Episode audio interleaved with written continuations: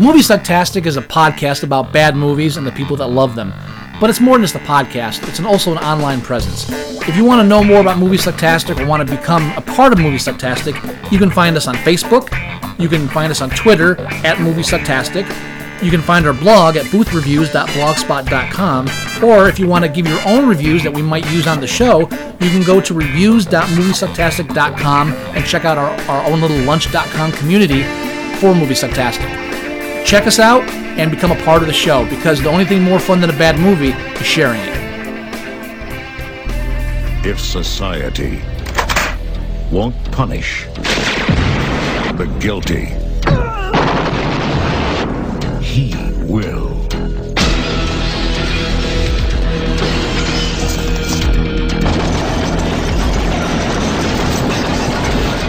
You see this board here? Every time he kills somebody, I put a red pin in it. So far, the only thing that I've got to show for it is these little calling cards here and a whole bunch of these. Now let me tell you something about this Punisher. If he ever shows up within 1,000 yards of me, he'll find out what the word punished really means. He defends the innocent. But if you're guilty, he gives no warning and shows no mercy. What the hell is this? Trouble. Dolph Lundgren, Louis Gossett Jr., Mr. P, happy hunting!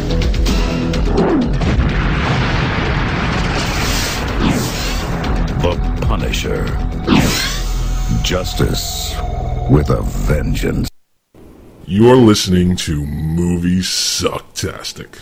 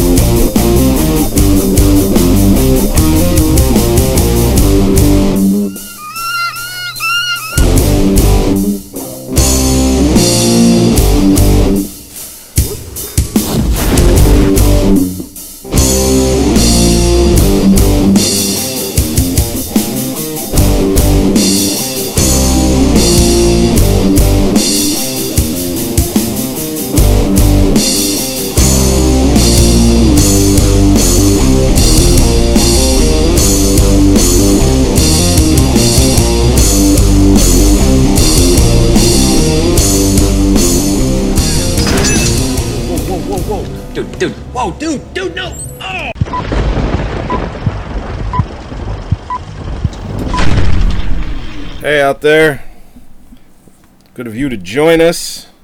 Bam, bam, bam, bam, bam, bam, bam, bam. I punish uh, the guilty. Yes, if they're guilty, they're dead. Whenever I hit, I destroy. Wait, that's a different movie. you, just, you, just, sound like a sad Sean Connery. That doesn't really. It's hard to pull Dolph Lundgren. You really have to have that. Well, that yeah. Deep of a chest, yeah. Yeah, no, it's Welcome, hard. everyone. It's not easy. Uh, in case in case you didn't catch it by the opening, this is movie Sucktastic. yes. I'm Scott. Epis- This is Joey, Hello. and this is episode number 174. Four. Yes, ah. 174. You got it I'm, right. on a, I'm on a roll. Yeah, baby. Uh, all right. So this is my challenge to Scott because mm-hmm. the director Mark Goldblatt he he did last week's challenge, which was Dead Heat, um, which which I I think Scott as well, for all intents and purposes, actually liked, even though we know it's really bad.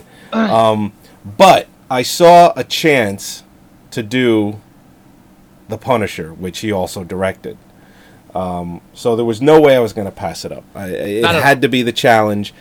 I I know it's a direct connection, director uh, to director uh, connection. I was like, eh, got to do it. Can't pass it up.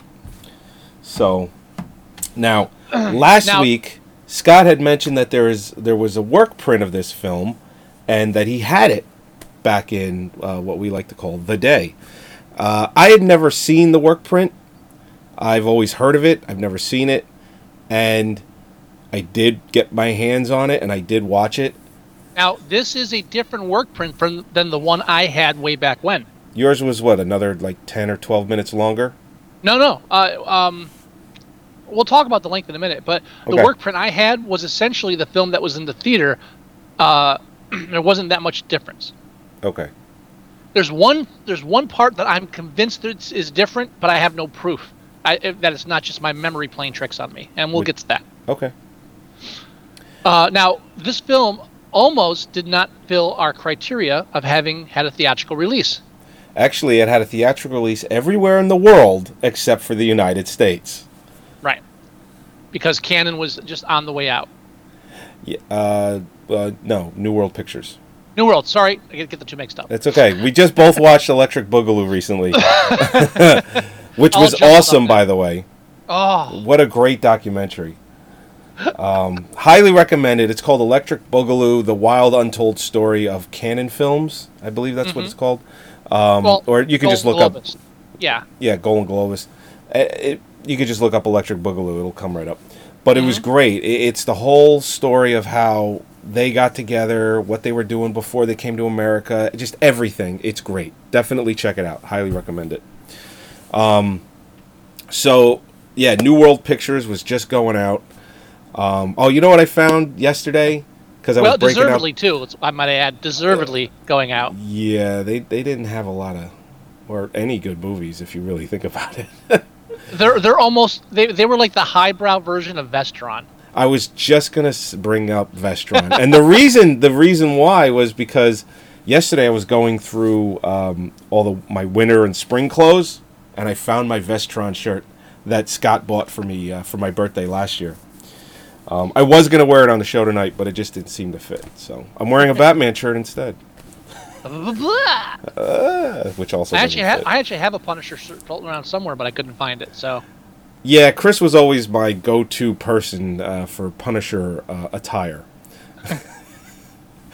and like I said in last week's episode, the man had, probably still does somewhere, a uh, a- large cardboard cutout, life size, of Dolph Lundgren as the Punisher.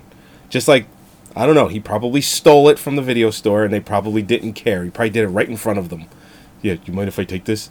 No. just walked out. Yeah. It's just no. You're actually doing me a favor. Actually, Um, now, uh, now, while I don't have any Punisher paraphernalia, I have the next best thing. Which uh, tonight, uh, in preparation for reviewing the Punisher, I went to a, a gun range for the fir- my first time. Tonight. Yes, tonight, like I like half an hour ago. I Really? was shooting. I was shooting guns, right? And I brought my. This is the my target from shooting at the range. Wow, look at that. Apparently, I've got a good eye. You Look got nothing. Nothing out of. Got nothing out of the nine. That's the nine. that's forty rounds, right there. Wow. nine millimeter. So, so I'm I'm I'm I'm feeling the Punisher's wrath now. There yeah. you go. Did you shoot any jaywalkers? No, they don't let you. It's like in the, it's actually in the rules. No shooting jaywalkers. Oh, okay. And that that's a geek. That's a geeky uh, in joke to one of the uh, uh, one of the episodes of the Punisher where he was uh, drugged, Yeah, it is. showing our uh, geek background there. Uh huh. It's one of my Now- favorites, actually. And I never really read a lot of the Punisher. Uh, I did read Spider Man, and he made appearances in that every once in a while. That was his, that was his premiere appearance was in the Spider-Man. That's right. So Yes. you know that that's about as much Punisher as I really ever read growing up. Uh, but Scott and Chris were more uh, more into the, the actual comic and though the real storylines than than I ever was. Yeah, and I, and I was more into the Punisher than those uh, you know those really kind of pansy ones like uh, Daredevil. So. Ah. I didn't even check if we had anybody in the chat room tonight. I don't think so. I didn't really get a chance to advertise the show too much. No, it's okay. Well, people usually they hop on late. Mm-hmm. Um. Anyway, no. before Okay, we go start- ahead. Go ahead. I don't, don't mean to cut you off. No, uh, no, as part of our um, drive to make this show safe for children. It's not. Before before we review the film, I think we should go over the uh, IMDb's Parents Guide. Ah, yes. I'm sorry. I should have realized we were going to segue. Yeah, and and eventually we'll have an official person to do this, but I didn't plan ahead, so I didn't have that. Um, so starting off here, uh, s- there is sex and nudity in this film, The Punisher. Uh, the Punisher is shown praying naked twice. but ironically, near- uh, not the work print. No, once near the beginning of the movie, and once just before the end credits.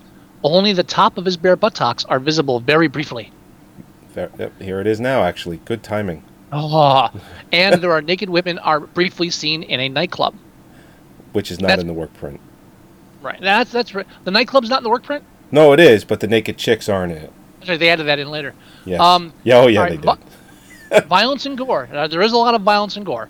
Um, lots of killings are shown throughout the movie: shootings, stabbings, explosions, and neck and neck breaking. Yes, there uh, is pe- a few neck breaks. People are shot with blood spraying out sometimes. That happens. Uh, a man is stabbed through the chest with a samurai sword, and blood is seen trickling out of his mouth. Okay. you know, in case the, the blood is makes it worse. Sure. Uh, the Punisher is shown snapping a man's neck and later a woman's. a man is shown hitting a kid twice. That's my favorite part. Three men in one scene, including the Punisher himself, are shown being tortured on a stretch rack. A man has a gun barrel put in his mouth and shot. No blood or corpse is shown. So technically, you don't even know if he was actually shot. yeah, they you, they just pan away. Uh, I mean- and I mean, he was shot, but oh, oh yeah, just they just pan away and you hear it. That's it. You can show that on is- well- Saturday morning cartoons. well, it wasn't a pan; it was a cut. But anyway, Or it was. Uh, you're right. It was a cut. Sorry, I'm not try- trying to. Trying No, to no, no, no. I, I, I, I did know that, and uh, listen, they don't know that. They don't care that much. We care that They do. much. They do. They, do. They do. don't. They They're really sticklers. don't. That's why they're listening. Mm. A man is stabbed and hung up with a spear, and another man kicked onto some blades, but these take place in a red lit room, so they don't look very graphic. Also, several people Tarantino before Tarantino made it cool. Yeah, or, or until he before he tried to do it, and you know, never No, mind. I- yes, yeah. Uh, and several people throughout are seen with knives being thrown into their necks and foreheads. Mostly, there's hardly any blood. A lot of those knives went in chests too. I, I want for the record. I think they need to edit that. yeah, they they punctured many many things. For profanity, at least 20, so there could be more. Maybe they lost count. F words and other strong profanity throughout. Alcohol slash drugs slash smoking. The Punisher's contact is an homeless drunk. At one point, he bribes him with a bottle of liquor. And then a couple of scenes in a bar are occasionally shown with people drinking. Hmm. Frightening, intense scenes. Uh, and they don't give any scene. They just say suggested MPAA rating is R. So that, that's not a frightening scene, jerk. okay, but uh, so if you if you have young ones sure you listening to the if you have young ones listening to the show or watching the show with the Punisher in the background, please be warned. Yes. So I think we're safe now. So please continue, sir. Okay. Um, one of the things that Scott had mentioned to me, I think you might even have mentioned it on the show last week. I'm not, I, I'm not exactly sure. I haven't listened to it, but you said that the. Why did you just throw anyway in there? No, no reason. Go ahead. Don't don't do that. Sorry. Come on, go. go, go, go. Um, the opening of the the work print is completely alternate opening to what they actually used in the final theatrical cut. And as Scott said, what he likes to call the lethal weapon opening. Which not only and I was like, all right, nah, I- well the thing is, it's like I, I I I like I said, I've never seen the work print, so I'm like, I took it with a grain of salt. Well, and explain- what I should have done was drinking tequila with that because that's a lot of fucking salt. Eh, Explain, explain why it's the lethal weapon opening. Well, very subtly, it's you know, uh, white partner, black partner. Okay, but, But- more but so, the music is exactly the same. That's the icing on the cake, sir. But I mean, it's it's not just oh black cop, white cop. It's the black older cop who's thinking of retiring. Right? It's the young- exactly. Yeah. It's the young white cop who eventually goes crazy. Uh, you know, you're just waiting for them to throw lines like, "I know I'm too, you know I'm too old for this shit," right? Right. It's just it's that. It, it, even even when they pull up to the house, it's like, "Is that the same house? That can't be the same house." But what really sets it in stone is the music. Now, Right. Now- the the guy that wrote the music, uh, his name is Dennis something or other. He works for Warner Brothers.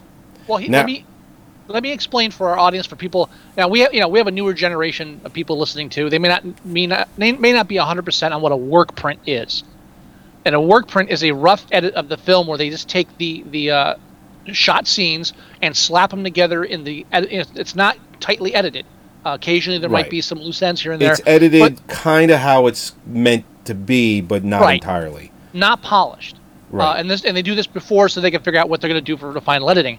Now, when they do this, since it's not a polished uh, cop print, they don't put the actual music in there, uh, and they don't they don't do foley editing, so they don't change the sound. You're going to hear a lot of the real audio that was recorded, and they put stock music in place. So they'll use like uh, Danny Elfman stuff or whatever they think fits the moment.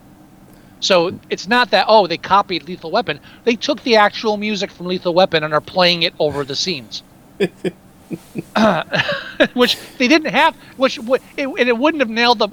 Someone who when they were watching this must have thought, yeah, you know, is that also because one of the other things I noticed was, is that the music from Batman? Uh huh. Yeah, that's exactly Because the movie came out the same year, and and, and the Punisher was actually slated to come out uh, in August of eight, 1989, and it didn't. Whereas uh, Batman, Tim Burton's Batman, came out in I think June of 1989.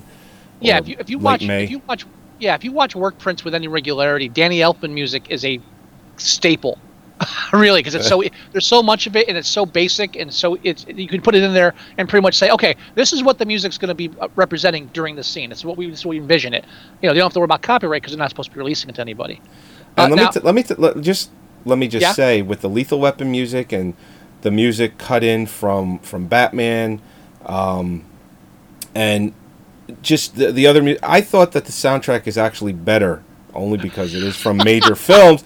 It's better than what they ended up with for real, yeah, they, I, I don't think they had a budget for the actual. especially the end of the movie. Mhm. I liked the way they ended the work print ten times more than the way they ended the theatrical. Well, yeah, as you mentioned, the work print doesn't have these uh, end caps, which which are uh, the camera swooping through the sewers. Uh, that's right. Uh, the, the Punisher lives in the sewers, and coming up on his naked uh, body while he voices over stuff like "I asked God why I'm here. He hasn't answered yet." You know, things like that. Right. Uh, so, and and uh, the work print doesn't have that. The work print has just a, the, it, the work print ends just with uh, Lou Gossett on a, on a rooftop screaming, and then next thing you know, it's the shot of the Punisher, like a slow pan up of the Punisher with jeans and a shirt and guns, and like, ah, I'm ready to kill. But the and the thing, yeah, well, yeah, and they're playing like uh, the metal music in the background, which actually works for the scene. You know, Mhm. it actually builds up the the pan of the camera going up from the ground up to his face, where he's just kind of looking into the camera, and he's just kind of tilting his, excuse me, his, his head to the side, and like you said, he's just like, I'm I'm ready, I'm ready to go. You know, let's when when are we gonna get that sequel done? That's Which what it were looked like. Which they were planning on doing, but funding fell through when the entire company went under. Yeah, well, I'm surprised that no one they didn't get sold, and then since since we're talking about the uh, the you know the the over the ah fuck the work print soundtrack and Yes. sound effects because again they're just put in there as placeholders. Did you notice uh, when they when uh, they enter the building at the end for the big fight at the end? uh huh, They get in an elevator and go up to the this 40th floor uh, or above the 40th floor, which is where all the yakuza they, they have they have the whole floor. right, And when the elevator opened, they used the Star Trek. Shing! yeah, yeah, I, I was I had it playing in the background because I was kind of half paying attention, just trying because I've already watched the film. I don't want to watch it. I'm just trying to catch little things out of the side. right. And I just heard that and I dropped everything. I wish they'd left that in the film. now, Uh. um, uh, now, and we haven't actually talked about the film, and we're already comparing it to the version that didn't come, come out. Right. Uh, but one other thing I do want to point out that's different in the and now now my major confusion beginning was my work print is only uh, five minutes longer than the theatrical release. That's correct. And, but the but the first fi- but there's an additional 15 minutes in the beginning of the film. it's almost 20, actually. Yeah, it's it's, It's like it's a 17, huge 18 chunk. minutes. It's big. and I couldn't find any major scene besides the two sewer runs that were cut out of the film. But I, there are places where the work print is a bit tighter, like uh, there's like uh, just you know uh, just tighter, just just not maybe not not as long of a shot as him running down the hall, things like that, uh, because they they haven't really fine edited it for time and everything. So I think that the difference was just little trims, like you mentioned, no naked women in the work print. Right. Uh, little trims here and there, like maybe like five seconds here, ten seconds here, must somehow add up to like ten minutes, twelve minutes of footage. It's got, yeah, it's got to be because I skimmed through the theatrical cut just as a comparison to the work print I had just seen and after that opening like 17 alternate opening it's it's pretty much almost dead on. Yeah, it, From what I saw. minor differences. Yeah, there there are minor differences. There are minor. Now the the film is uh, is about the Punisher. I think that's obvious. Obvious. uh, Frank Castle, and he's a cop uh, that his family's killed by the mafia uh, accidentally. It was probably meant for him, and uh, so he goes insane and becomes a one-man uh, war uh, army against crime. known as the Punisher, There you vigilante, if you will. Uh, drives around the sewer because why not? drives a motorcycle because why not? And uh, he's being pursued by Lou his former partner, who's trying to prove that he is alive and is the Punisher. Which shouldn't be hard to do because he's just riding around the city on a goddamn motorcycle all the Yeah, time. Yeah, it's like that, that, uh, that's why I like Thomas Thomas Jane's Punisher, which I think we can are in agreement. The, the second Punisher is the best Punisher. I actually like Punisher Warzone. I liked it. Excuse You me, know? I, I may have my throat for a second here. I don't I- know I about like- I the like- Thomas. I like the Thomas Jane one, but if I had to choose, I think I'd go the uh, Punisher Warzone because it's so violent and it just it's no holds barred, and there really isn't there really isn't anything to get in the way of just him j- just fucking everything up and everyone in his in his way too. Whereas I- the Tom Jane one, I mean, it does have the backstory. It's got to have that a little bit, but it's got John Travolta, who is it's, it's John Travolta. I like and- I like John Travolta in that. Uh, first of all, uh, now I agree. I, I liked Warzone. I don't think it's a bad film. However, I do feel that in going for the that brooding feeling, the fact that they did a lot of in uh, interiors, probably due to budget constraints, right. there's a lot of um, there's a lot more talking than I would like in a Punisher film. In in that, and I it had and Warzone has a very strong opening, Yeah, but I think it, yeah the first the first act is fucking just you're oh yeah, and but but by the time you get down to like the showdown at the end, it's like oh we're gonna do this old wheeze again, you know nothing different. Uh, um, so I mean, just as far as uh, pacing and story and being able to balance that lightness with the with uh, the the brooding, Right. I, I I thought Thomas Jane's was just the best one. Uh, you know, I- don't get me wrong, I, I like the Tom Jane one. I, I do. I'll, I'll, I'll give you it's a close call. You know, yeah. uh, now so the first one, this one uh, is is not as good, No, and you know what? It- but there are well, inspired. well here, here's here's the thing. You know, the, all through the late '70s and the '80s, and this obviously counts as an '80s film, even though it didn't get released in America until 1990, uh, and then, v, or actually, '91, I believe, is when it came out on VHS and Laserdisc, if I remember correctly. Um, but they almost got it right as far as and and I'm not saying like as far as like as as like the writing and everything goes. Like Batman had just come out, that kind of set the bar really high, you know. Yes and, no. Well, yes and no, but no, Yes but and no. but for the time period it did. Not you know, Batman comes out and then this comes out in August. It would have been murdered at the box office. There's Hmm. no way that this film would have survived. Now- you know, I, I I think to be fair to the film, we have to look at it in the context of the time period. Now, for for people that are 10, 15, 20 years younger than you or I, they're not going to understand that there was a period where comic book films were just guaranteed to be shit. yeah, If if you had if you had told us at age tw- 18, 17, 16 that like all these superhero films would be coming out and be huge blockbuster hits and be so well done. There was there's no way we we'd have laughed at you.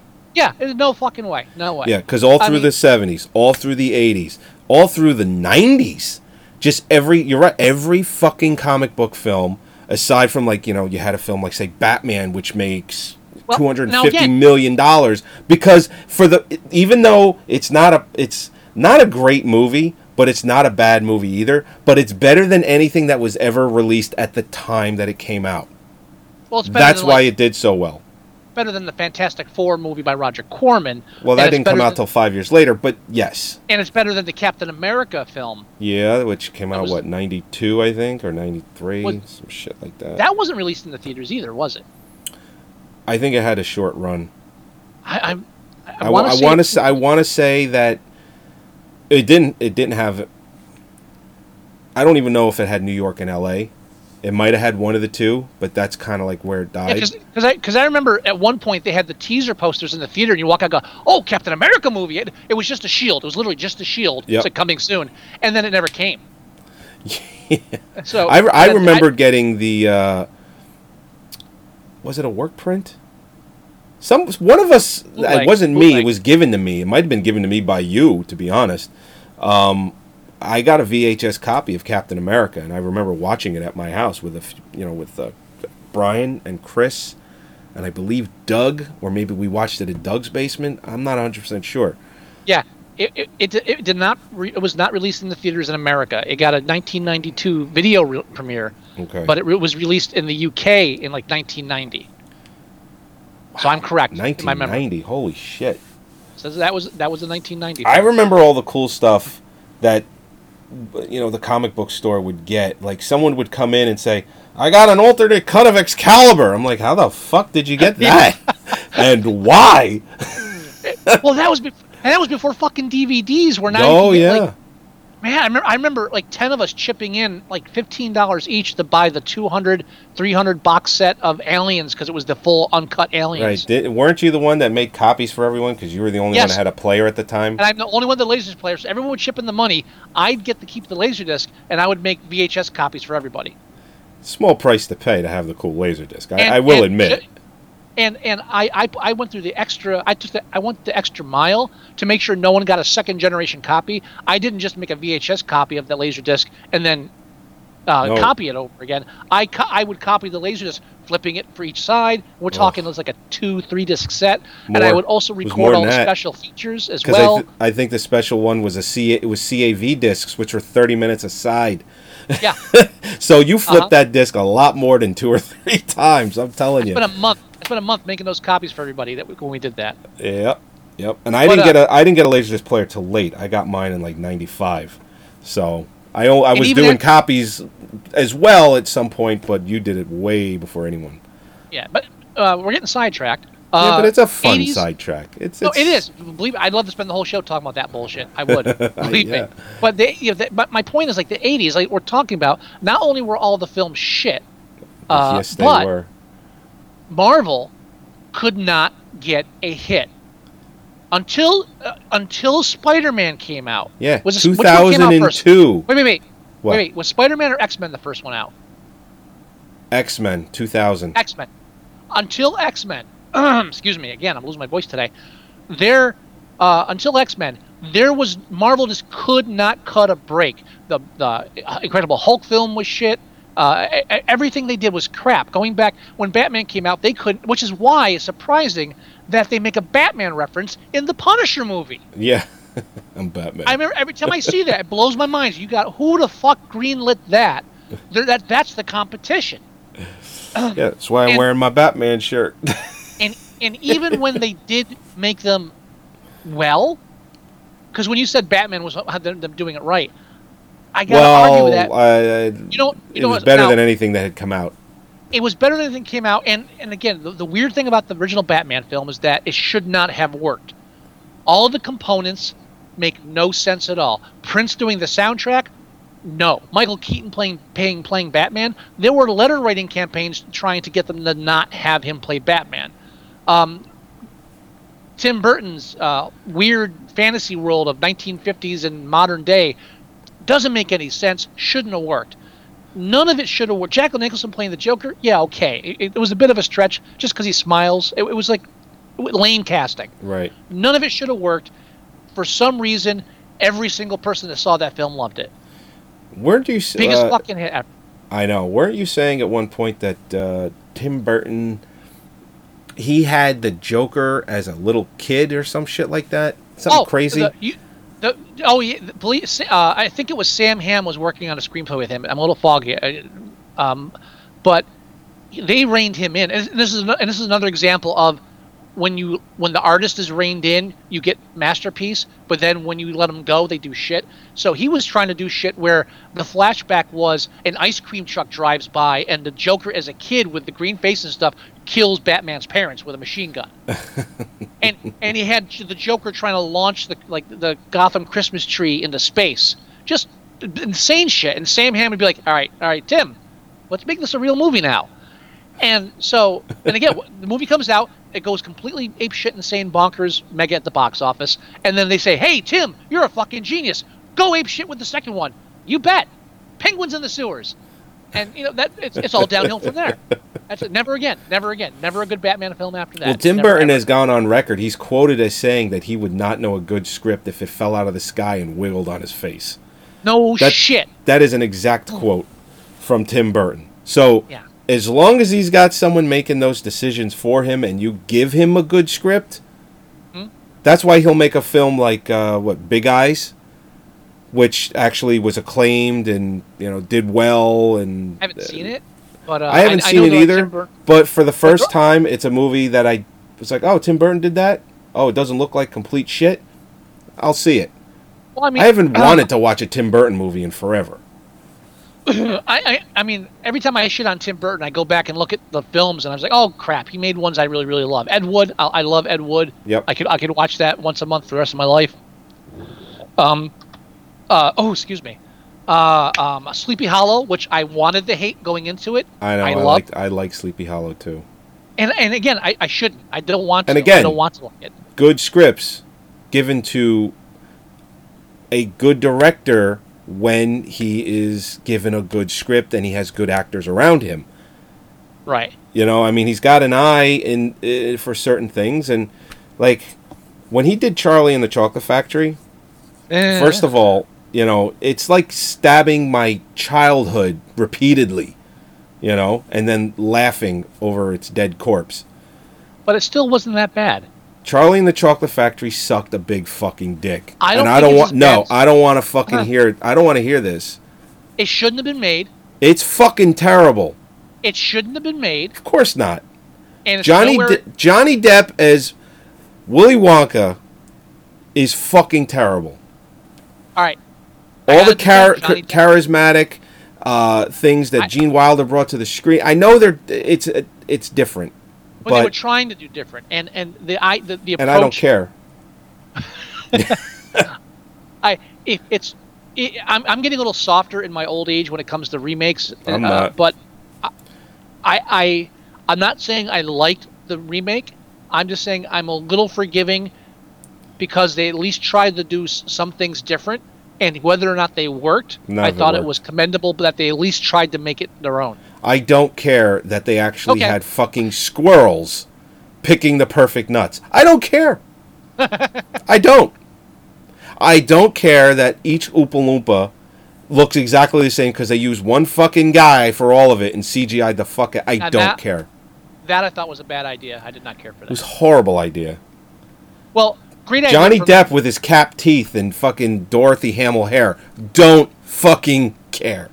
I, I, I, I will defend his his version of Willy Wonka.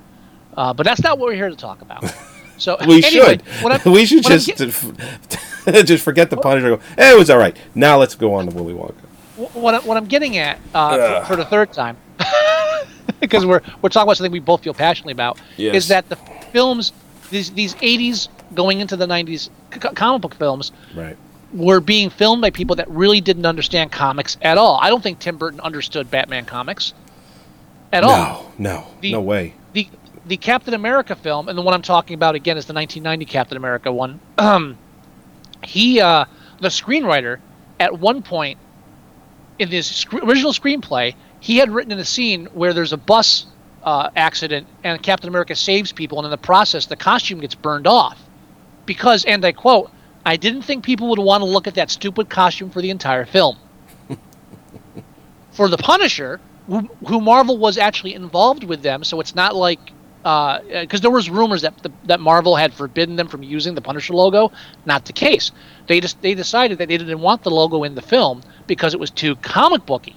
So that's why instead of having the Punisher skull on his chest, which isn't really too comic booky, I mean Thomas Jane's one pulls it off perfectly. Right. Uh, they just had little daggers with skulls on them because that's less comic booky. Yeah. So, it, the fact that this Punisher film was even made is a testament to whatever was going on at that time period that they were trying to make real comic book films, uh, or start, you know, still trying to do it right. And the fact that there are some redeemable qualities to this movie, uh, despite the low budget and what they ended up with, I I will defend the film on those stands. It's it's just, I mean, if, if Oh, this came out now, if, yeah, this came out now. You're like, what the fuck were you thinking? So, yeah, that's because they didn't make comic book films back there. Back then, they took comic books and said, okay, it's a Right. comic book, and it's famous because it's a comic book. First thing we need to do is remove all the elements that will remind you it's a comic book. Yeah, even uh, bad comic book movies that come out today, at least they look pretty. Yeah, or, or, Yeah, or at least, know. Yeah. If, if they if, if they suffer today, it's just from bad writing. It's not from okay, we're abandoning everything about. Uh, and you know what? I, I, I'll I will back up. Sometimes you need to lose the comic book shit. Everybody that complains that the X Men movies are like uh, are straying from the Chris Claremont Bible, suck it. All right. some some of that shit needs to be left in the dirt. Oh, and and um, when you mentioned before about the X Men, uh, the one that Bryan Singer did, the one in 2000, being like the first one, and it kind of kick-started everything. Um, people were very apprehensive about it because they thought, "Oh fuck, another comic book movie that's gonna blow," and to a large extent, they should have been because when it came out, it it had an okay opening weekend. I think it was pretty strong. But It only made 140 million dollars in the U.S. and it did. It had an okay worldwide release, but it was almost like um, a perfect example when Tim Burton was done fucking up the Batman franchise, and then when uh, Joel Schumacher was really done fucking up the Batman franchise, they didn't make a movie for eight years. Batman. Christopher Nolan Right. decides to come in and he does t- decides to make Batman Begins, and Batman Begins comes out, and it comes out and everyone's like, "Holy shit, this is actually fucking good."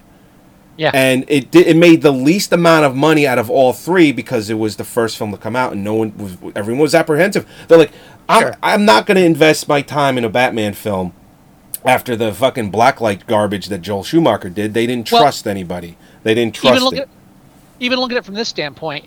Like I said before, DC um, ruled the screen up until X Men came out. So when it was like Yep. it, it wasn't just oh first X Men film was like oh a Marvel film. so now then when Marvel took over and they were making the shit, then you know DC stopped doing anything. DC hasn't had anything worthwhile on the screen except for Batman. If it yeah, if it wasn't it. for Christopher Nolan's Batman, that's it. I mean, The they've DC even has- tried other films like say Green uh, Green Lantern, which I didn't sucked. hate, Soft. but it it was not good. soft. Uh, I thought Ryan and- Reynolds was a good Green Lantern. I- not a I- great, I- not I great, like- but I think he was good. I like Ryan Reynolds, the film sucked. I'm not disagreeing with you. You know, the, it was, and you know, and Green Green Lantern, Green Lantern, Green Lantern Wow. is one of those films where you you always said like back in the 80s and in the 90s you'd go you'd say yeah but the special effects they'd never pull it off then we got cgi and it was like oh shit now we can pull it off and they still couldn't pull it off Yeah, they they needed to think harder about the shit that because if anyone knows Green Lantern, if you don't know Green Lantern, he's got a ring and anything he thinks of happens. So if he wants to shoot you with a tank, all he has to do is think about it, and the ring makes it happen. They did a really shitty job with that. yeah I mean, they really Now- did. Now- now speaking of uh, Bryan Singer with x-men Yeah. the X Men also had some resistance from your your annoying fucking geeky comic book fans because they were nitpicking over any little thing they changed the screen. Yeah, like why aren't they wearing yellow and black? Shut Yeah, up. wasn't it- wasn't it- Yeah, now me not being a Marvel fan and definitely never being an X Men fan, I enjoyed the films. Like, oh look, Wolverine, I know him, and Yeah. uh, uh, I know him, and whatever the fuck else is going on is fun. You know, that's that's it. Everybody, you know, oh, his origin and this, and shh. It's like with Spider Man with the sprays. Oh, he didn't shoot him out of his wrist. Go fuck yourself. And then they tried to listen to the fans and give like a Wolverine Oh. an origin story, and that was terrible. Oh, if That was also a work print that got leaked. oh, That was a know, fun if- work print. if Lost never if Lost taught us nothing, it taught us don't listen to your fucking fans because they don't know what they want. Do you realize that almost every Marvel film has has a work print that that leaked? Punisher leaked work print. Okay. Spider Man in 2002 leaked work print. Hulk now to be fair, leaked work print. to be fair, to be fair for the Punisher film, yeah. one of the reasons for that leaked work print was the fact that the company was going under and the film wasn't even going to see the light of day in America. But it's still a leaked work print. Yeah, no, it is. I'm just I. I, I, I get that.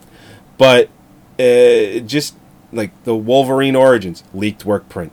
Uh, oh, and that guy didn't that guy get jail time for that one? Mm, no, the the guy. That leaked it. I don't know. Uh, I don't know if they actually got the guy that leaked it, but I know no, they that. got him. Did they get him? Yeah, he, he he went to court wearing a Wolverine tie. He was a complete idiot. You know who also got in trouble? What like a major, not a major, but definitely someone known. I don't remember his name, but he reviewed the work print like a month before the film was released. It's like, what are you doing, moron? Maybe that's the guy I'm thinking of. Maybe that's the guy I'm thinking of. Okay, it's somebody got in trouble for reviewing it early, like because the work print was released 30 days early. So, Yeah. Um, and also speaking of Bryan Singer, uh, Mm. yeah, X Men was a big hit. It spawned the series, and oddly enough, that's the last good film Bryan Singer ever made. Almost. Uh, Is you know true? X Men Two. X Men 2 wasn't is, that is just as good as the first one, I think. Uh, it, it wasn't. It wasn't bad. Uh, X Men 2 is good. all right, fine. I'll give you X Men Two. Everything after that is fucking shit. I never saw Valkyrie. Was that any good? Eh, it didn't do well. What about Uh, the last X Men film, The Days of Future Past? I heard that was pretty good. I haven't seen it yet, and I've and heard Singer shit. did it. You've heard it was shit? I've heard it was shit, uh, but I haven't seen it yet. Superman Returns, Oh, Colossal Wow, we, we we have a whole review that's going in the book. yes. It just needs to be polished a little bit, I think. Not much. yeah, well, we polished it pretty good. I don't know what we'd have to change, to be honest. Yeah, I mean, update a couple of things now that we're like two films past it. Right. Uh, I mean, he he fucked up the. It was like, oh, the Superman franchise is coming back. I said, oh shit! Now we have to wait another five years. Da da da da da. Da, da, da. Something that uh, Zack Snyder didn't do in his uh, Man of Steel film. Threw that music right out the window. He's like, nope, new new score. You I know what? praise him I read for a it. review. I, I read something. Some guy was whining that uh, that all the super film superhero films that are coming out now are too dark and too melodramatic and too brooding. Which, to an extent, I kind of agree. But he's one. He's he's he's like, ah, it's unoriginal. Blah, blah, blah, blah." Well, no, it's just you know, it's it's the genre. It's the era. It's, it's going out now. And I remember reading his thing, and he was bitching about how uh, you know he slammed Superman Returns, good, but then he went on to slam Man of Steel. It's like, oh, he can't just do Superman. He has to give us this whole weird beginning with uh, with uh with um Russell Crowe fl- yeah. uh, flying dragons through the world. I was like, "Fuck you!" That beginning was fucking amazing. you you compare that to the beginning of the original Superman, where they're like wearing tinfoil and walking around. Oh, well, what are we gonna do? He would put up the glass suit. And Marlon Yeah, and then- Brando. Shouldn't he be fingering some French broad over in the corner? Yeah, but but uh, that but Man of Steel didn't just make me like Superman again. It made me like Russell Crowe, and I don't like Russell Crowe. And I was like, I was, and that's when they brought it when they brought back his hologram later. Like, oh yeah, more Russell Crowe. So this is a weird feeling I'm having. What is this? I, I want him to stay longer. I feel bad now. You know, it's, it's just that it was that fucking and then and then people whining because there was death in the film. Oh God, fucking forbid we don't do Please, Superman four give again. break. Really? Uh, yes. And and they're giving Zack Snyder uh, creative. Um, him and Christopher Nolan, they're working together to do what Marvel has done successfully with all like the Avengers films and Spider Man and, and and all of that shit. Uh, they're giving it to Zack Snyder and Christopher Nolan to do. Uh, you know, Superman, uh, Man of Steel, and then the, the new film Batman vs Superman, uh, Dawn of Justice, and then they're going to do a Justice League movie and Suicide, Suicide Squad. Squad. Yep. Yeah. So they're they're entrusting because Zack Snyder is doing the Batman vs Superman film Dawn of Justice, which is Right. Going to have the storyline Frank Miller's uh, The Dark Knight Returns, Uh, along with a couple of other storylines. So because from what I understand, um, they're they're I think you mentioned it. You know, Aquaman is going to have an appearance in the film. Joker's going to have an appearance in the film because they're part of the Justice League. So it's just a setup. I don't know how much is of, of that they're going to be in it, but I think most of it is Well, going to be the Dark Knight They'll Returns. have well, they'll have room because the first Justice League film is going to be two parts. Yes, it's going to be two Yeah, I parts, mean- and Zack Snyder is doing both. Now, Zack Snyder is the exact opposite of um, Bryan Singer. Zack Snyder can do no fucking wrong except for Sucker Punch. He Yeah. cannot do wrong. And you know why? Because he wrote and directed Sucker Punch. Yeah, that you know, it's just too much, too much. It's too much, dude. Yeah, too- you got you got a dragon in there. It's kind of cool. And stop. After, and again, after 300 and Watchmen, everyone's like, "Hey, Zack, just do whatever you want." All right. And I think that would have been a better film. Uh, and I mentioned this on the show. If they toned back the fantasy world part a little bit, you can still have it. Definitely still have it, but move in and out. Move in and out to reality a little more often, and I think you got a better movie. The problem was you had a director writing the film as a Yeah. director. Yeah. Uh, he he wasn't writing it as a writer. He was writing what he wanted to direct. And the problem with that is you don't get good writing out of that. You get good direction. And the, and Right. the one thing that hurts that film is like by the time you get to the third act, you're like, is there still a story going on here? Because I don't I don't know if I can handle another sequence like this. One of the best scenes in in that movie is when she's uh, dancing for the guy that that's the the cook in the kitchen, and she gets thrown out of that fantasy because water hits the radio, Uh-huh. and it goes back to reality, and he just snaps out, and shit happens. If they showed more of that scene outside of the re, uh, the fantasy one, would have been a much better scene. I mean, and I think, and that's what made me think that the rest of the movie would have benefited from that too. The per- the best part of the film is the opening too, because if the if Zack has proven anything to us, is that he really knows how to convey backstory in like in the space of opening credits Yeah, Be- between Watchmen and yeah. I was Sucker just gonna say the opening of Watchmen is brilliant. I mean that that Uh oh, that's, that he, did you lose me? N- almost. Okay.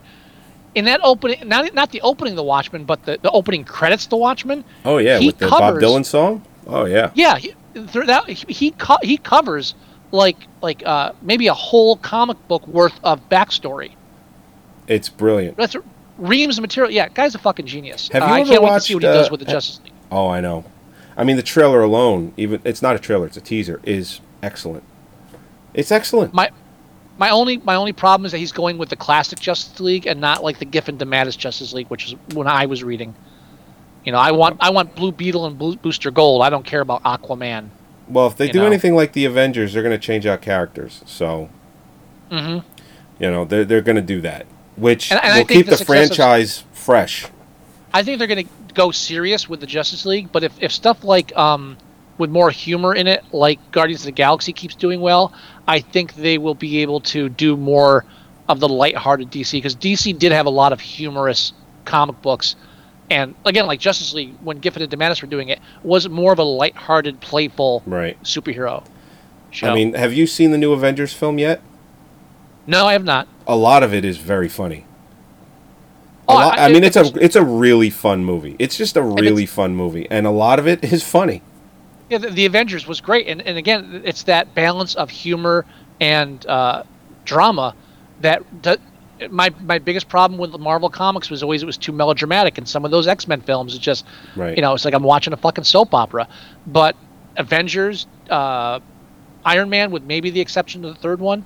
Uh, well, actually, the second one I think was a bit more down than the third one, but you, you need that humor just to balance it out. You, you know, really intense drama scenes, you need to be able to laugh and forget about it. So the next scenes, you know, you you, you- get depressed after a while. Mm-hmm. Know, even Batman, the newer Batman films, to some extent, do mix in a little humor in there, less so, so but they at least break the tension. Yeah. Yeah, that Um, second Iron Man film, you know, when I first saw it, I, I did like it, but when when I the third Iron Man film, I don't know, man. I, I don't know if I like the third one. And when when they when they got Shane Black to do it, I was very happy. And then I realized, yeah, he's not right for this kind of movie. Really not. He's really not. That's not his. That's not his wheelhouse at all. And I mean, the you know movie, what? was- the movie was going to make money no matter who directed it. I, w- w- if you if you go to storylines, He got ficus in the script. huh? What? Shane Black. I mean, he got, he got ficus in the script. Oh yeah. The opening of the film. um, the, if you look at the character arc for the three Iron Man films, Yeah. the first one it's about him, uh, you know, becoming a responsible person. It's about responsibility, Mhm. and the second one it's about him kind of co- overcoming, uh, um, well, you know, he's kind of overcoming death, but like over, over um, try, you know, He's dealing the- with he's dealing with a lot of issues, especially But- from having the the heart, uh, the problem, and But but the, like I, I I think to an extent, the first film was about him becoming a responsible person. The second Right. one is about the weight of that responsibility becoming too much, and the third one is really about uh, the fear of death. Like holy shit, you know this stuff's serious. You know, It's like, yeah. Yeah, I almost died during the Avengers. That was fucking harsh. Um, so and out of the three of those, I think the middle one is the uh, is the um, weightiest because it's really just him being depressed and uh, and uh, oh um, yeah, just self- yeah, yeah. Well, one of the line one of the lines in the movie is he, he hasn't been the same since New York, which is from the Avengers. That Well, that's the third one. Yeah, yeah, the the whole eh, you're right, the third one, and right. um, but I don't know. I still don't. I like the second one more than the third. I like the first one more than all three, but you don't really res- I didn't really respect how good the second one was until the third one came out. I, I I think both of them are a little flawed, and I think it's hard to pick which one is better than the other. And I think it's and they, I think both of them are kind of hard to compare to the first one because Iron Man was. I, I don't think anybody expected the Iron Man film to be as perfect as it was. And please forgive me if I'm using the wrong word. No, no, But- you're you're right. You could really I look mean- back. I mean, Jeff Bridges, uh, you know, was Warmonger. I mean, just you know, br- the thing is, Jon Favreau directed the first Iron Man, and he was really, really trying to get Fantastic Four. Okay, and he didn't get it, so he branched out from that and when iron man became available no one really was wanted to really make that movie. They the trust wasn't there and he said i'll do it. He was trying to do fantastic four and you know what? Fantastic four would have benefited from him doing it. It really would have. So when he got iron man you're right nobody expected that to do well at all. They're like Jon Favreau's directing it. That guy does he directed fucking swingers or he wrote it or some shit. He really didn't have any experience with that type of genre at all. And when he fucking hit it out of the park, it just it is still one of the best comic book films to come out in the last decade. For Yeah, and- sure. and you know it, it's really kind of hard with um, uh, when it comes down to the writing of these films. Uh, it, sometimes you have to. The films are so big, like there's like five or six writing credits. I mean, yeah, Shane Black wrote the screenplay, but he wrote it with a bunch of other screenwriters too. Everybody's Right. working off of, of the last five drafts there were, and then we have the notes and revisions, and we're going to bring some fixers in. It's really hard to nail down one person who's really responsible for the. You know, you, don't, you really don't. But budgets over 200 million, you rarely get it written by one person. And what's crazy, I, I read that the first Iron Man film, major script problems. And going into even filming day one, they were mm-hmm. rewriting the script as they went along. The fact that that happened and the film still turned out amazing, it, it's it, Well- it's almost foreign to me. And you know? Well, that's the thing. Sometimes, whenever you hear talk about that kind of stuff, it's usually in a bad way. It's like, oh, did you hear they had script problems from day one? Well, yeah, but they found the problems. They were just as they were going along. It's like, yeah, let's Like, change oh, this shit. to this. Let's redo this. Let's do this. Let's do that. It just every day was something different. Yeah, and and and in some way, again, it's usually used as a, a sign that there's something bad happening. But sometimes you got to fix shit. At least they found it there, and not in post, or not after their you know screenings or whatever. Right. Uh, and what what, but that film, it- it's really it's it's it came out of the wood. It came out of nowhere as being so perfect a film as just just that perfect blend of action and every everything. I ex- with the exception of them putting a piece of the middle of the film at the beginning because I fucking hate that. It's lazy goddamn writing. Apart from that, film is masterfully done. Right. Although, And even so- though they did that, and I know you have a qualm about it, I think it worked. Not a qualm. It's a it's a it's a psychotic fucking hatred. I think it worked perfectly. It, it it does too. That's why I didn't even notice it the first time. It, like, I think it hit me two weeks later. It says, "Motherfucker, they, god damn it," because I've always hated that. Yeah. If it Uh, didn't, it's- if it didn't work, then I think uh, you would have noticed it immediately. It's a it's and it's done for it. I swear, it's done for the test audiences. It's a sneaky way of because you have to have a build up, a setup in the beginning of the film, and a sneaky way of saying, "Look, here's a scene of action. Stuff's gonna happen." Now we're gonna talk about how we get there. it's fucking lazy. It's cheap, and it's disrespectful to the audience. It works in Iron Man, but only because uh, it just with that storyline and with that scene, it kind of worked. Right. Uh, but and and I as and I, I don't want to get on sidetrack, but I've, I've told you before. If you watch the film, you can tell you when you watch it that that opening uh, that the, afterwards when you have that slideshow of, of the history of uh, Stark, Uh huh. that was originally the opening credit sequence. You cannot tell me that was not the opening credit sequence originally. it was. That was supposed to be the opening credits, and then you come into the beginning of the film, and the first time we meet Stark is on that stage. Can't convince me otherwise. Well, it's so obvious that they moved the ever, if we ever get Jon Favreau on the show, we can ask him. And if he does says it wasn't, he's fucking lying. um, but anyway, the Punisher. The Punisher. yeah, we just went on like a twenty-minute tangent on everything, All right. but All right. Well, let, let me let me dive in, and you can build on this. okay, The redeeming values of the Punisher. All right. okay, Now, the obvious negative obvious negatives are Dolph Lundgren. Dolph Lundgren. Uh, that's Frank. barely Castle. intelligible Yep. dialogue. Yeah, it's Frank Castle. It's a, he, he he has the body for it, and that's about it. Mm-hmm. Uh, they actually had to change the dialogue so he'd be comfortable speaking it, Oh, and so he'd okay. sound semi-American. Yeah, you can't get more of an American name than Frank Castle. but not not with that voice. No. Um, losing the Punisher skull, bad. In the sewers, really bad. yep. Now, one of my favorite aspects of the film is his quote unquote sidekick, Oh, the drunk guy. the drunk guy. Now, in the comic books, he his Yeah, helper what the was hell was his microchip. name? I, I remembered it and, I, and then I forgot it. Uh, I, I, I'll have to look it up. I forget to. Um, but in the comic books, it was Microchip. It was this uh, computer expert that helped him do all this hacking stuff, and he drove around in a van. And the movie's like, fuck it. He has an alcoholic actor that helps him. Thespian. Oh, what? Thespian. What is that? That's called 80s humor. yeah, you're a what? I don't Um, swing that way, man. Oh, he's, he's Shake. He's called Shake. Oh, that's right, Shake. because he's an Yeah. alcoholic and withdrawals give him the shakes. Sure. And oddly, that's the only film he's ever been in. Really?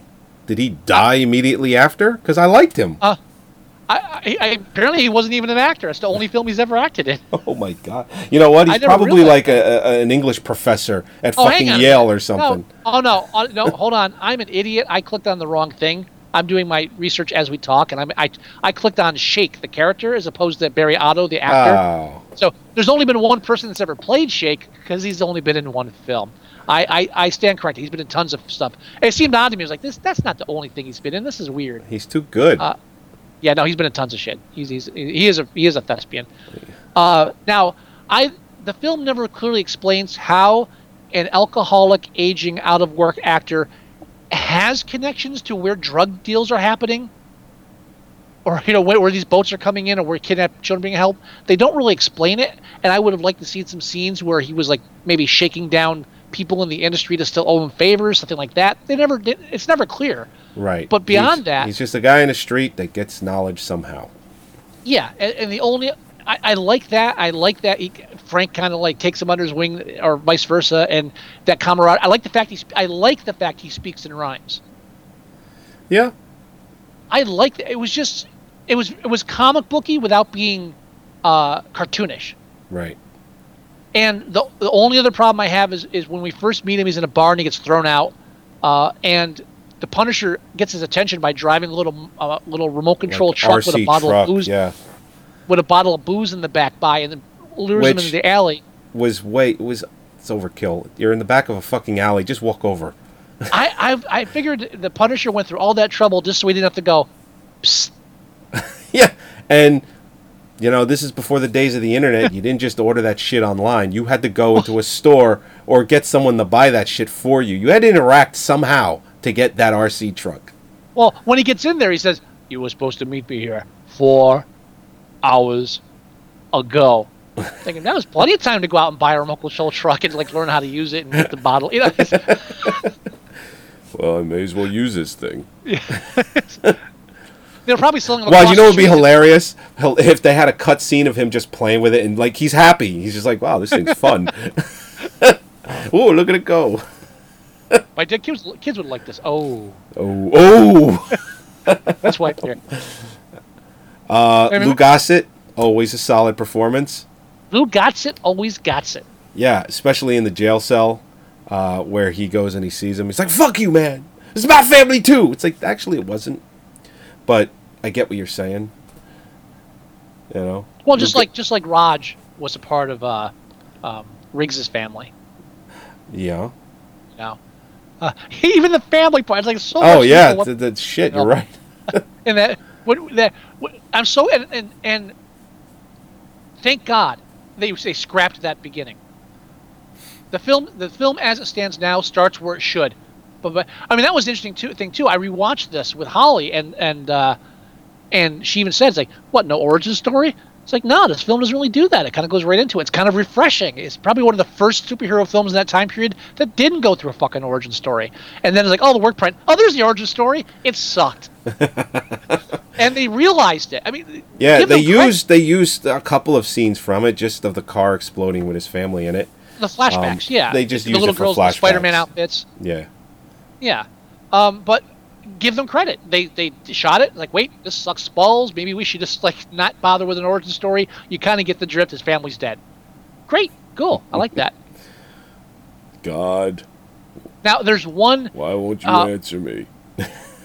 Now, for the time period too, it was also kind of violent uh, for a film, and Yeah. I mean, w- again, coming from like Batman. I mean, it is an Captain R. It did get an R rating. They didn't try and get a PG thirteen. But there's a bit of brutality to the film, and uh, like you got the kids being kidnapped, and the Yakuza's like the Yakuza's already collected the money, selling them to those white slavers. and like, Oh, right. yeah. E- Even before they've killed the mafia heads, like, oh, they paid up, yeah. Oh, well, we already got the money for the slavers, so we might as well sell these children, to, you know, to some. and, and is it just me? Were, were the slavers Italian too? Uh, Weren't they Islamic? Some they looked Italian to me. Maybe I'm catching. Oh, come oh, on, by the man. way, an- well, it- no, it was a dark alley. They had mustaches. That's all I could see. They're But I again- think they're Islamic. Again, another film with a great representation of uh, Italian Americans. Yeah. Oh, I, I, I, I love the um, the one mob boss uh, from the beginning. In the mob boss that's actually in the origin story of the work print, he starts off the movie walking out of court saying that you know he's been acquitted of killing you know Frank Castle and his family. And he's like, "How does it feel to be, a, you know, uh, to be free of these charges?" He goes, "Oh, I feel great." He goes, "What do you feel about the Punisher?" Uh, he goes, "Well, if he comes within 1,000 yards of me, he's going to know what punished really means." It's like you just got acquitted Yeah, right, for not you gotta for, do for- because you were accused of hurting people. But you're doing it wrong. You got to put that like Italian accent into it. And go, like, I'm not going to do you that. You got to. yeah, I'll tell you this. I can't do. I, I, I'm I not. I'm not. I- And I'm whenever- not going to do it. Whenever I do an Italian accent, I know I know like you die a little inside because I can't do any accents. It's okay. Um, but uh, yeah, great, great Italian uh, Yeah. Representation. But but there's a lot of scenes like that. And the, now this is one that I can't prove, but I'm now in the original print, in the theatrical release, Uh-huh. when he rescues the kids and the one uh, gangster's son is kept is captured, he isn't able to save the one son, and he gets on the bus and they ask, "Where's Billy or Tommy whatever the fuck Tommy. his name is?" It was Tommy. Tom is like, it was Tommy, and he says, uh, um, it's like, oh, you, you know, he, he's not here. We're, we're gonna go back for him. It's like really positive. In the work print that we watched, no one mentions it. It's like, oh, we're down one. Forget it. I strictly remember because I remember everybody being like, "Whoa, that's kind of harsh." In the print I saw, I swear that he gets on the bus and they say, "Where's Tommy?" And he says, it's Catherine. They They got are him." actually asking for Catherine. What? They're a- they're No, no, no. they're, they're what- asking for Catherine. They No, said she's left no. inside. No, no. This is after he comes back with Catherine. When he comes back to the bus, he goes back for Catherine. He gets Tommy and Catherine, but then Tommy gets stuck back. He comes back, and Oh. they say, "Where's Tommy?" I must have missed. This is that. after he, this, is, this is after he comes back with Catherine. In the in the theatrical film, they say, "Where's Tommy?" So "We're going to come back for him." You know, in the in the work print, they don't ask where Tommy is. I swear, in the copy I saw way back when, he says they got him, and that's it. Like, oh, geez, he just told the kids he's dead. you know. And there's also the work print we saw uh, in the original in the original theatrical release at the end when he kills Tommy's father, and Tommy's like, "I'm going to kill you." He kneels in front of Tommy and puts the gun to his head. He's like, "Go ahead, do it. Go ahead, do it. Go ahead, do it." Like just calm, Like, like I'm going to show you how, and you know, he, yeah. but but he's but he's but it's very calm. It's like, oh, "Yeah, go ahead, do it, do it." Go ahead, like, he, like he almost yells like at him. a- He yells at him a couple of times. No, not in the theatrical release. Go back Oh, and watch oh, it. oh, It's- yeah, and, um, yeah. The work print he does. Yeah. You're right. in the work print, he's like, "Go, do it! Come on, come on!" he's like, dare, you know, yelling at him, and it's it's I, I it's oh I love watching work prints and alternate cuts because it's interesting. Where at some point they said, you know, this maybe the scene doesn't need that. You're scaring a kid. maybe they could like maybe instead of scaring the shit out of him, he could just like uh, you know try to reach him a different. It, it, and it's curious that they actually tried both ways when they shot the film, and I think that alone gives the film some credit. Oh yeah. Yeah, I mean, but, I mean, yeah, the whole the whole uh, ninja fight in Coney Island, eh, Yeah. which was filmed in. Uh, this is actually an Aussie film. It was sh- shot in Australia. Sydney, I believe. Yes, uh, the, Yeah. the, that whole Coney Island thing was actually uh, in uh, a Sydney amusement park. Um, so technically, this film's exploitation to an extent, oh, God. but uh, um, yeah, we got kind of sidetracked on that. But I mean, any, I'm glad we did. Any other parts of the film that you think are worth uh, talking about? I mean, um, I think we kind of hit everything. Uh, you can't really shit on the work print only for the reason that it is a work print, you know, and it was almost like it's like throwing shit against the wall and seeing what sticks, you know. oh, Th- things things like that. And I think the only thing I'll say is I think some things worked better in the work print, and I think some things worked better in the theatrical cut. And I think if mm-hmm. someone was able to get a clean copy of both, like you can get the Blu-ray on, on the theatrical, and re-edited the film, I think you'd have a pretty good movie. If you use what worked from each. yeah, I, I, definitely. I would try to lose as much of the sewer as possible. Um, Yeah. Now, as far as the differences, did you notice the difference in the uh, when Frank Castle is being taken to prison and the uh, the female cop is yelling at him. Did you watch those two scenes? Uh, I didn't watch. No, I just watched the one in the work print.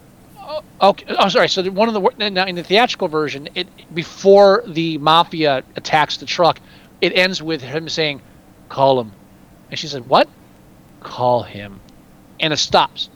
That's in the work theatrical. print, theatrical, right? Yeah. In the work print, she says, "Why?" And whatever he says, I can't understand. I rewound it four times. Oh, I know what he says. What did he say? All I got was like, it was this. No, he says, uh, "Tell him to bring the pie." tell him to bring the pie. Yeah, or tell him. What does that even tell, mean? Tell him in the origin part of the work print. He gives in the car. He goes, "Why do you eat like that?" he goes, "Well, I don't have some you know you know amazing wife cooking me you know gourmet dinners," and he goes, "Yeah, you do." And he gives him something to eat that his wife made him, and it's this pie. So Uh-huh. the next day, because it's his birthday, the next day he goes to the house and it's got the streamers, happy birthday balloons, and they're all going out to, to breakfast or whatever. And he tells his wife, he goes, Do you know that that pie was the best part of my night? And she goes, Well, there's more in the fridge. And he goes and he gets a big hunk of this pie and he's all happy about it. And he's just couldn't be in a happier place at his house eating the pie with his family. And, um, Okay. and Dolph Lundgren's like, you know, we're eating in an hour, whatever. So what he says is he's referencing to that pie in the Okay. origin part of the. Be- I'm not saying it makes sense, but that's, That's what, what I'm he, saying. That's what he says. I can think of two reasons why they cut it. One, because it references the origin they cut, and two, because it makes no fucking sense. Yeah, they couldn't leave it in there because that origin part was completely out. It's his wife's pie he's talking about. She's dead. How is he going to bring? What is the metaphor for the pie if it's his wife's pie? It doesn't make. uh, he could have. He might have just as well said "Ajabuda, ajabuda." but that's what he said. Ah, the fuck. Now, I, mean, I wish I did. I wish I didn't know because that angers me now. And you know what? There, there are some. me. th- th- again, there are some weak spots to the writing, like uh, uh, too Some. much pun. Oh, wh- wh- what's the? Uh, Some. so, well, I mean, there's some really no, bad it- parts. no, like when, you're, he- you're right. when he's being tortured, and she asks him, "Is like, you know, who sent you?" Like, Is that true? Is that multiple choice or true or false? It's like it's, neither. neither. She just asked you the fucking question. What do you? That doesn't make any sense. No, it's like Mark Goldblatt is like, you know, I got to tone down the one-liners. Joe Piscopo went crazy in my last movie, so I got to like when he puts the scientist or whoever the henchman, whatever the fuck he is, on the table, the stretching table. He goes, I don't want to stretch this out, but where are you keeping the kids? Did Did you notice there's a there's a missing scene? There's a missing shot or missing something from that scene. Did you notice when they put him on the rack and they're stretching him when they leave? He has red high heel shoes on. He does. Yeah, he's got on one foot and then it's off the other. Yeah. There's there's something important missing. Yeah, when I and I'm glad you brought it up because I forgot about it. But I want I should have I didn't have time to write notes for this one. But it was like, what the fuck was that? I mean, I, I'm sure it wasn't major, but it's like they trimmed out something small that referenced him wearing them. They had to have because otherwise, why would you? It just distracts. Does the Blu-ray have audio commentary? Uh, I believe not. I don't think Because if it did with Mark. Goldblatt, I would imagine he. Well, actually, no, it's not in the theatrical cut, is it? I think it is. Yeah. Is it's- it? It's the Is it? It's I never it's noticed it before. I didn't. I never did either. But I, well, well, they would have had to crop it because it's the one shot. Okay, because I know that uh, Mark Goldblatt was um, screening his own 35 millimeter uh, cut of the film at like film festivals and whatnot, Yeah. and Mm-hmm. I believe he had a Q and A. And I wonder if it's ever if it's been brought up anywhere, we might be able to find it. All right. Well, hang on. Uh, the Blu-ray. Uh, we I looked don't at we looked at it last week. There's nothing, no extras. There's just shit. Maybe a trailer for Lucky. Yeah. Now, uh, I, while we're talking, I will pull up the. I, I'm actually going to double check the the original version now, because we passed that in the background, right? Uh, yeah, we it's already way we're way past it. I'll double check that while we're, we're talking. Um, yeah, there's some. Uh, I, I- think the best lines are are after they catch the Punisher. Like, what do you call 75 people, uh, 500 people dead? work in progress. All right, I'll give you that. I'm cool with that. I, You know. I punish the guilty. If you're guilty, Oh, what? you're Oh. I, I, I almost choked uh, when you were playing the trailer. I hadn't seen the trailer yet. Uh, at the end, Oh, the the, the vengeance it's- line. it, it's justice with a vengeance. what? Who wrote this? Like, I'm not. sh- I don't know if they're trying to be funny or not. Was that supposed to be funny? Because either way, it is. I don't know. Yeah, I know. I'm confused. ah That's funny. Damn it! Now I can't find my copy. Um. Anything else you want to mention in the film? I mean, I, I- covered the main Nah, I, th- I think we, we we touched it all. the other the other thing I want Well, to you know what's funny? The only thing that's on right now, the scene where he drops the detonator down, uh, the shake. He drops the detonator down in the um, like the sewer part. Like there's a Uh-huh. grate, and he drops it down there. He uses the knife to press one button, Right. but doesn't use the knife to press the other button.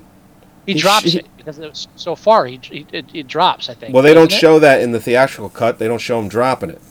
They might have did it in the work print. I don't remember seeing it there either. I think because he ran out of time. I, I didn't have a problem with that part. No, it was Um, just I was just you know it was on now, so I brought it up now. Otherwise, I wouldn't have brought it up. Okay. Uh, all right, so what is it on IMDb? Five point six. uh, yeah. You the red the red high heels are still visible in the uh, theatrical version as well. All right, so there's got to be something there then. Yeah, they they they lost something. Yeah, yeah, they did. Uh, the only other thing I'm going to say is, is when he drops into the casino and, and shoots it up to, to motivate the yakuza to give up the kids. Mm-hmm. Um, he makes some really weird expressions while he's shooting that giant machine gun. Yeah, he's making a duck face in one of those scenes. Yeah, yeah. It's like this thing is really heavy. It's and, and and uh, now, now again they, they use they, they put the da- they put the skull on these little daggers so he, he stabs a lot of people with daggers and throws a lot of daggers at impossible lengths uh, just so they I, I think it was just an excuse to get the skulls in there somehow uh, yeah. Yeah but um, I I read something funny uh, on IMDb that I thought I didn't really occur to me until I read it and somebody said he never uses the same gun twice and he will drop guns for no reason whatsoever This gun's heavy. And- I'm just gonna find another one. especially at the end like it's like a he'll- video he'll- game mentality. Like, yeah, I'll come across ammo at some point. Yeah. It's like yeah, really. Like in the beginning, like they'll shoot people, and then like, maybe there'll be a fight, and then he'll throw the gun away. It's like, all right, I don't need that anymore. Like, whoa, whoa, whoa! Oh, and I, I do have to mention briefly that, that the What's end that? fight scene. Two of my favorite parts of the end is uh, the, for the final fight sequence when they take the elevator up to the top floor, and the Yeah. elevator doors open, and it's the room's full of samurais, yeah. and it's like a lifetime, a lifetime mastering the samurai quick draw, and they mow them all down before they can even get their swords out. It's like da-da-da-da-da-da. fucking beautiful. and and the Punisher proves that there's only one way to kill a ballerina. Uh, you got to snap her neck. That's just the way- Snap it. Snap it. It's what you got to do. All right, so IMDb has this as a 5.6. Is that right? Um. Yeah. Okay. Five point six. Uh huh. So what what are you thinking? How how should we go on this one? I mean, Uh, obviously nothing less than five. I, I I would feel it's it's at least an average movie, but I almost want to say six is too high. But I, I w- I, agree. w- I wouldn't be opposed with a six if if you wanted to contest it with me. My argument last week for giving Wise Guys a five uh, applies to this film as well. Uh, e- even if there's some inspired moments, We didn't review Wise Guys last week. you know what I'm talking about. Dead Heat, Yeah, and I believe we gave Dead Heat a six. I'm talking about Wise Guys because I argued that it deserved a five. Oh, you, oh fine. Well, all right. Yeah, then, I- that's- uh, that's it- what I meant. two weeks ago. Fine, fine, fine, fine. Yeah. Uh, so, but when we I'm very I, literal. I think you I think that. the same argument holds. The film is not horrible. Uh, it's average, especially for the time period. Yeah. And what little, uh, what little charms it has in the film aren't enough to actually elevate it above mediocrity. Okay. I think I might give So the would- print a six. Definitely, it loses it loses the uh, butt crack shots. Definitely. Yeah, I mean, No, I but- especially I, I like the ending better in the work print. Yeah, but the opening sucks. Uh, it would drop it back down to a five. Yeah, well, like I said, maybe we should just do it ourselves. Put the work print into the theatrical and just do it right. So five. Five is fine. I agree. Uh, 14,000 other people have reviewed or have rated The Punisher on IMDb. Six is the highest average rating at 20%. Okay. Highest demographic is, whoa. Um, all right. Once again, the highest demographic is females under the age of 18, but there's only two of them. Nah. So two, uh, two underage girls really like this movie. You think they like Uh, the Dolph?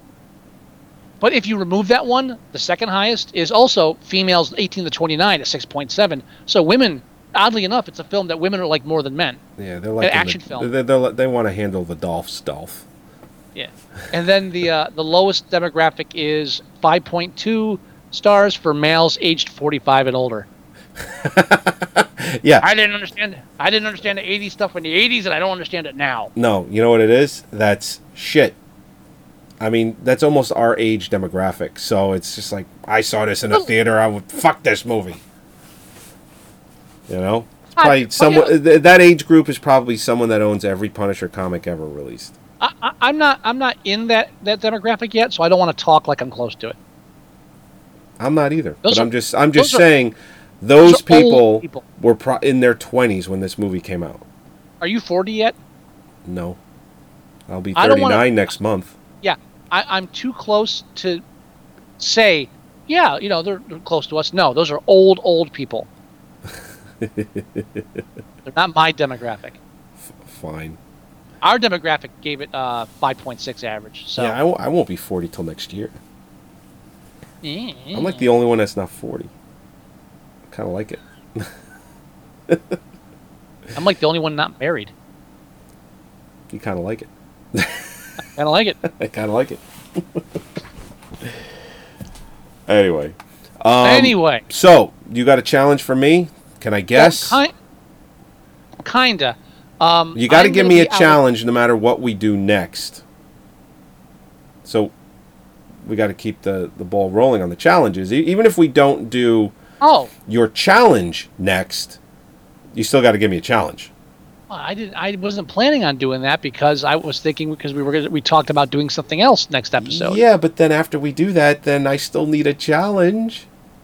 Ah, You don't have to give it to me now. I don't want you to give me a half-assed one. You know, it's like, uh, okay, I challenge you to, you know, whatever. you you know I can pull something out of my ass right now. It'd be Yes, awesome. uh, maybe. Well, maybe. Um, but you don't have to. We can just tell everyone what we're going to do next. That's what I was planning on. I, I- I'll I'll have your challenge for you, but when we do the next episode. Fine. That's fine. Um, but uh, I'm I'm going to be out of town next week. I'll be in Indianapolis, the wonderful, wonderful flat state of Indiana. Uh, I'll be there for a week, go and to so I will not Memories Pizza. to. What? Go to Memories Pizza. Why? Memories Pizza. They're the ones that won't serve gay people. Oh, that's right. Okay, someone else mentioned that before. Yeah, uh, you all know right. what? They're out of the news now, but not long enough that they got a fucking Kickstarter of a million fucking dollars. But but they didn't open though. What? They, they as far as I know, they they they still closed. Yeah, the, and that's why they, they got a million dollars in Kickstarter money. Right, and they didn't open. Well, wasn't They it? didn't reopen. They kept the money. Not- yes. Uh, oh, they did. Oh, well, Yeah. wasn't the money just for them? Just like we need to get by somehow. Like there was no promise yeah. of them reopening the pizzeria. Well, people well, people were people were donating it because they were first of all because they're idiots, and second Well, because they were they were kind of su- trying to support the local business that's being oppressed for their religious right freedoms, which is a crock of shit. And then they were like, "Oh, good, thanks for the money." Yeah, thanks. Now we don't have to open a pizza shop because you gave Yeah, us we're we're money. millionaires now. I hope that they don't they real they don't realize they still have to pay taxes on that.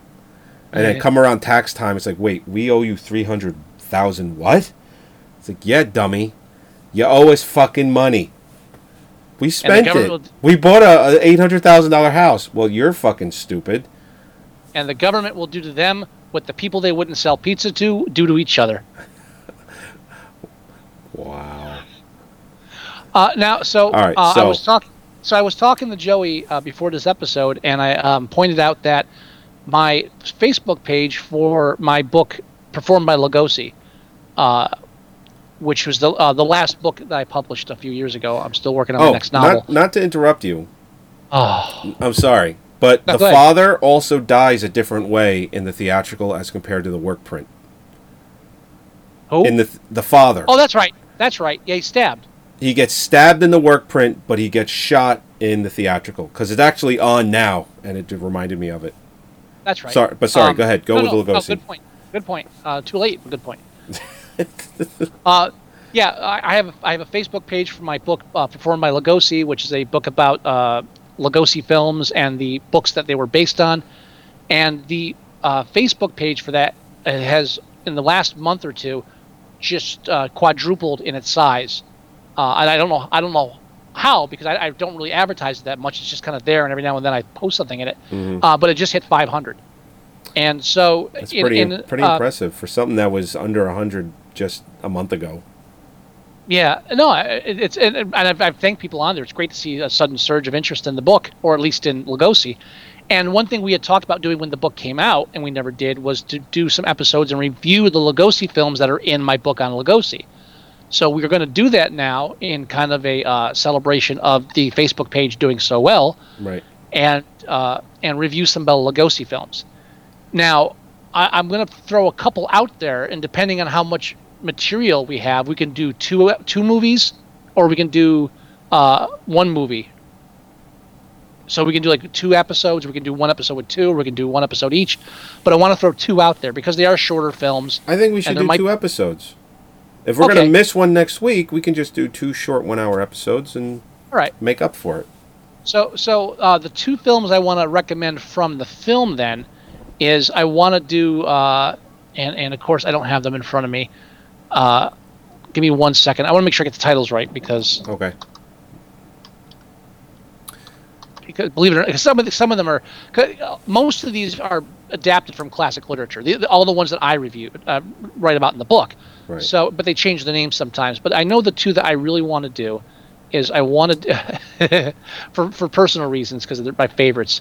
Uh, I want to do blah, blah, blah, blah, the Raven. Now this Okay. is the now this is uh, Edgar Allan Poe. well, yes, but specifically, there, there are more. There, there's a lot of different. Because one of the things they did back then a lot was they took all these book, book stories or books that were in the public domain. Okay. They didn't have to pay for the rights; is they could just make a film based on it. And one of my favorites is the Raven, but not. There's there's a couple of Ravens, and both of them have uh, um, Karloff in them. And my favorite one is the one from 1935. So we're going to do 1935 The Raven. Wow. Cool. Now I'm torn between the Black Cat, and again, there's I think there's more than one Black Cat. We want to do the Black Cat from 1934, or we could do. It's it's really a hard call. Um, You know fuck, what's we should. You know What? what's funny too? It's the end of the movie of The Punisher, and he he's back in the sewer again in the same spot. It's like they know where you are, dude. Why why'd you go back there? Let Lou Gossett at the very least knows exactly where you are. Anyway, I'm sorry. Go ahead. So you're thinking Uh, the Black Cat or what else? Well, my, my- the, the three that I really think we'd have a lot of fun with is the Black Cat from 1935, uh, 34, uh, the Raven from 35, or Murders in the Rue Morgue from 32. Now, the, the downside to Murders of the Rue Morgue is that Lugosi isn't in a lot of the film. There's a lot of other wacky stuff going on. Uh, so I think the most material we'd have to talk about, uh, just as far as Lugosi's weird, perf- ah, fuck, all three of them are great. Um, Well, I'll tell you what. All right, no, no, no. Tell you what, no, no, no. All right, here's what we're gonna do. We're gonna do the Black Cat, and we're gonna do um, Raven. the Raven. Yeah, The we're gonna do the two okay. Poe ones. May, uh, well, they're, all three of them are Poe. Fuck. Yeah, we're gonna do those. Black Cat and the Raven, because they're they're 34 and 35, Well, I'll tell you Uh, what they- then. I'll tell you what then. and they both have they both have Karloff in them as well.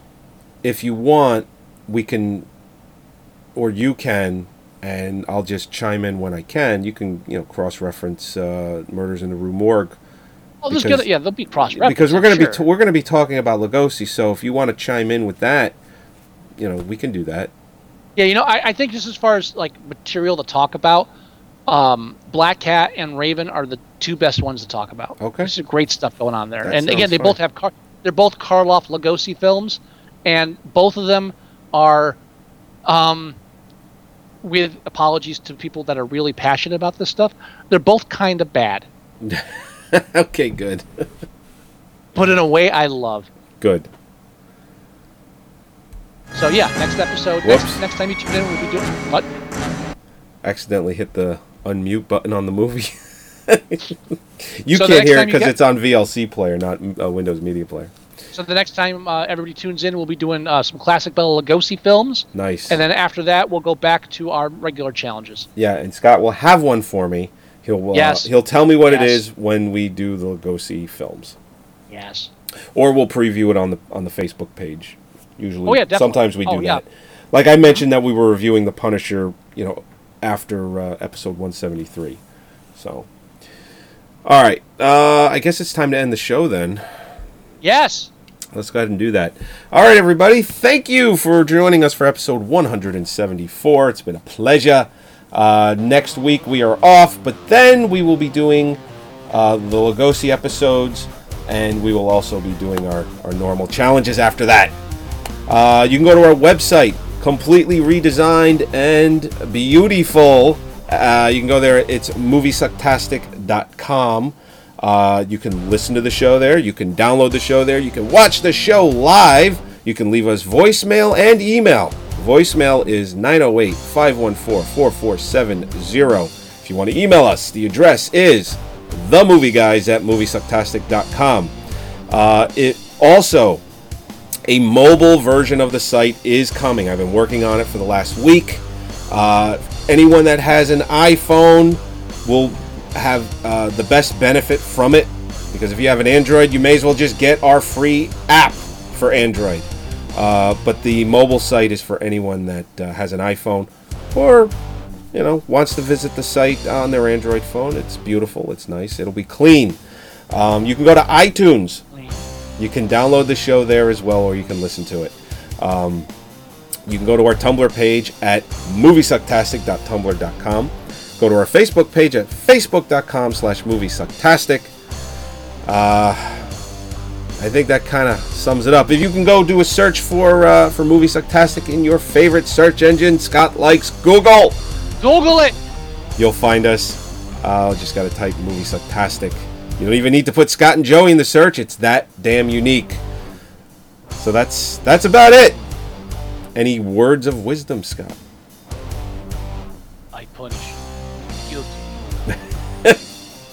Say something. Fuck you. All right. All right, everybody. We will talk to you next week. A Batman.